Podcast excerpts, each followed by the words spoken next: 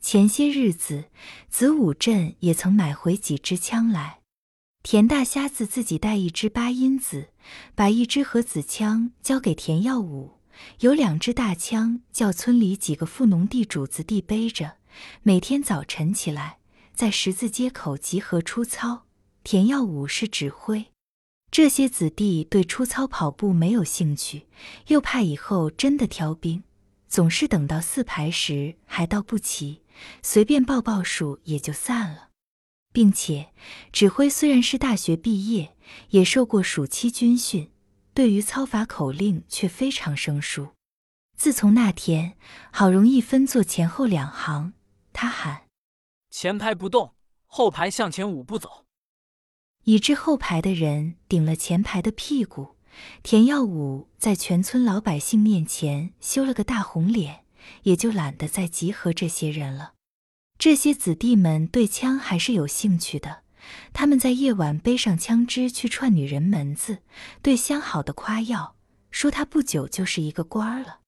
田耀武因为自己的媳妇一直没有回来，和老蒋的一个女孩叫俗儿的交接上了。每天晚上就住在他那里。俗儿是老蒋的第三个女孩，两个姐姐全出嫁了，长得也都平常，唯独这个老三从小就显出是全村的一个人家。十五六上就风流开了，在集上庙上吃饭不用还账，买布不用花钱。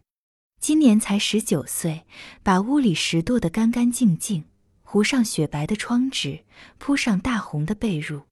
这天前半夜，田耀武又来了，把盒子放在炕沿上，吓唬他说小心着，你要再和别人好，这个玩意可不饶你。：“俗儿笑着说，你觉得我怕那个吗？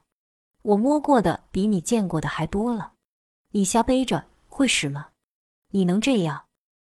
他说着一只手抓起盒子来，抬起穿着红裤衩的大腿，只一擦就顶上了子弹，对准田耀武。田耀武赶紧躲到炕头里面去说。别闹，别闹，看走了火打着人。俗儿关上保险，把枪放在桌子上，说你用不着拿这个唬我们，我们不怕这个。你这样说，你再和别人好，我就不给你钱花了，那我就没有话说了。：“田耀武说。”别废话了，你愿意和谁好就和谁好，我也快走了。你到哪里去？俗儿把灯挑亮，坐到炕上来。到南边做官儿去。这个东西也带走吗？俗儿问，他指指放在桌子上的枪。带着，道路上不平静。田耀武说你们有钱的人哪里也能去，你也带我去吧，给你搓搓洗洗的。：“俗儿笑着说。”田耀武只是笑了一下。俗儿说和你说着玩儿了，我跟你去干什么？我人穷命苦，活该受罪。日本人来了再说，他来了的，在劫的难逃，天塌了还有地接着呢。可是你这趟出去，盘川脚给也得花不少的钱吧？：“田耀武说。家里有些现羊，老头子全买起来了，我还得到城里铺子里去拿钱。穷家还富路了，何况你们是有钱的主。”俗儿说哪天走，规定了日子没有，我还得给你送送行了。不要你送行，：“田耀武说。快脱衣裳睡觉吧。什么时候走再告诉你。”俗儿慢慢脱着衣服，又问路上不平安，你有个伴没有？没有，田耀武说平汉路不通了，叫老常送我到濮阳，再从那里坐火车。也得在五龙堂过河吧？：“俗儿问。嗯”田耀武答应着把灯吹灭了。半夜里，村里住了兵，人们乱了起来。田大瞎子派芒种把田耀武从热被窝里叫走了。俗儿刚刚合上眼，就听见有人轻轻敲打着窗棂，说走了吗？走了。：“俗儿说，问清楚了没有？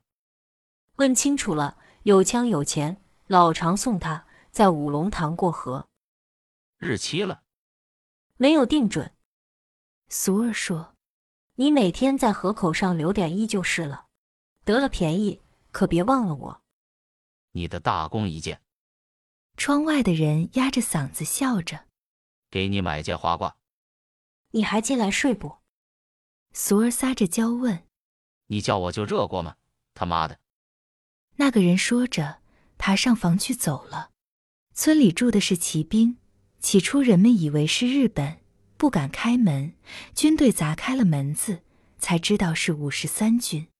马跑得似蹄子流水，披着鞍子就都在街里卧倒了。村公所赶紧预备吃喝草料，军队绕家串游，乱放枪。一条狗在街上跑，一枪打死。田大瞎子把营长请到自己家里，好酒好菜应酬着，有兵闯进来，他就出来说老总别闹，你们官长在这里。什么妈拉巴子官长？那些兵用枪托子顿着田大瞎子的胸脯。你叫他出来认认我们，是官长就该领我们和日本子打仗，王八蛋狗命的就会领着我们跑，把马都快跑死了，还是官长啊！军队乱夺乱抢一阵，不到鸡叫就又下命令往南开。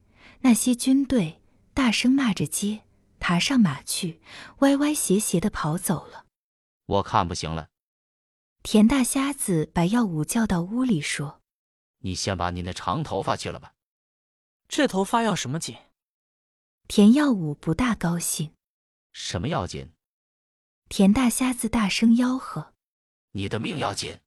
日本人就是讨厌念书的学生，光凭我可怕什么呀？：“母亲也劝，把老常叫来，拿把剃头刀子把田耀武的分头刮掉，箍上了一块西湖毛巾。”田大瞎子说。我看那么鲜亮的毛巾也扎眼。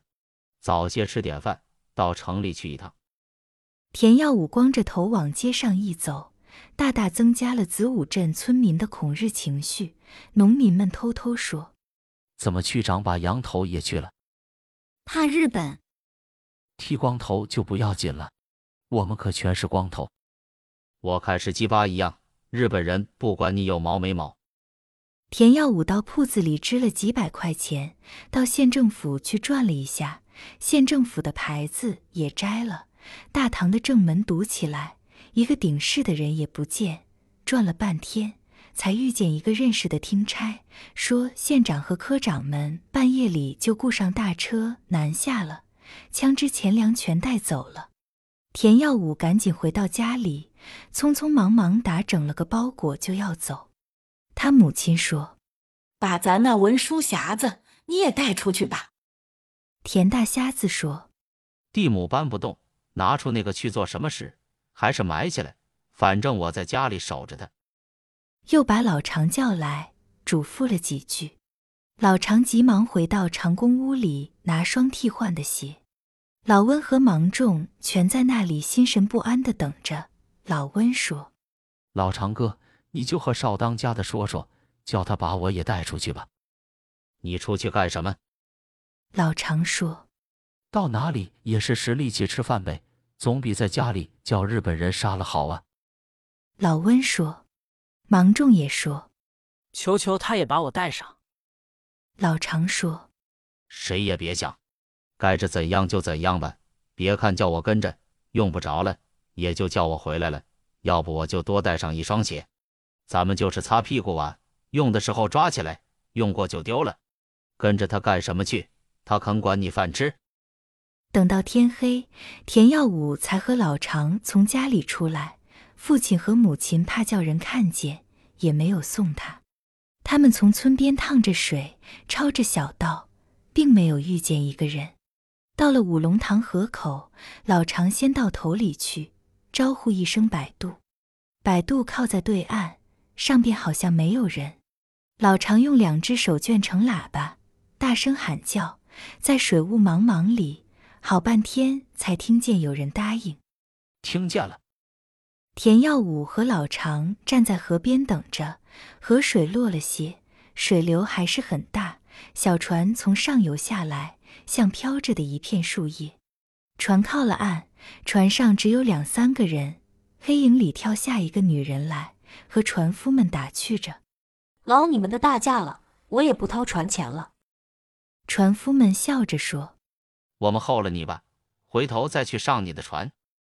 扯淡，没一个好东西。：“女人骂着上了岸，望了田耀武一眼，说这不是田区长吗？：‘田耀武早就听见是俗，冷冷说了一句。’我到五龙堂去有点公事。有什么公事啊？俗儿笑着。县长全跑了，你这区长还不交代了吗？田耀武顾不得和他纠缠，就催着老常上船。老常上去说今天竟是谁们呀？怎么听口音都生乎乎的？：“小船开动了。”船夫们一句话也没说，把舵的人背着身子，眼望着滚滚的河水，留恋着俗儿的模糊的影子。很快到了对岸，田耀武先跳下去，就要掏船钱。这时，那个把舵的说了话。不要船钱了，把你带的枪留下来。为什么给你们枪？田耀武吃了一惊，枪是老百姓掏钱买来打日本的，你带着上哪里去？把舵的跳下来，就拧住了田耀武的胳膊。你们这不是明抢明夺吗？田耀武挣扎着，眼下很难说清是谁抢谁的了。县政府的八辆大车全叫我们留下来，你还想怎样？不想走旱道，就到河里去。说着就把田耀武悬空举起来。我给，我给。田耀武把枪摘下来，子弹五十粒，掌舵的人又说枪给你们了，我留着子弹干什么？：“田耀武递过去说。钱。”掌舵的人又说这是我的路费，：“田耀武说。你们拿了去我怎么走路呀？你用不了那么多，给你留下点儿，花到濮阳。”过来几个人把他搜了，丢了摆渡走了。掌舵的人在水皮上试着新得来的枪，连发一排子弹。哪来的这么一般强盗？田耀武哆哆嗦嗦地说。我听着像和俗儿相好的高八，我们还走不走？老常说，不走怎么办？田耀武说，这个地面我更不能待了，钱也不多了，送我一程，你就回去吧。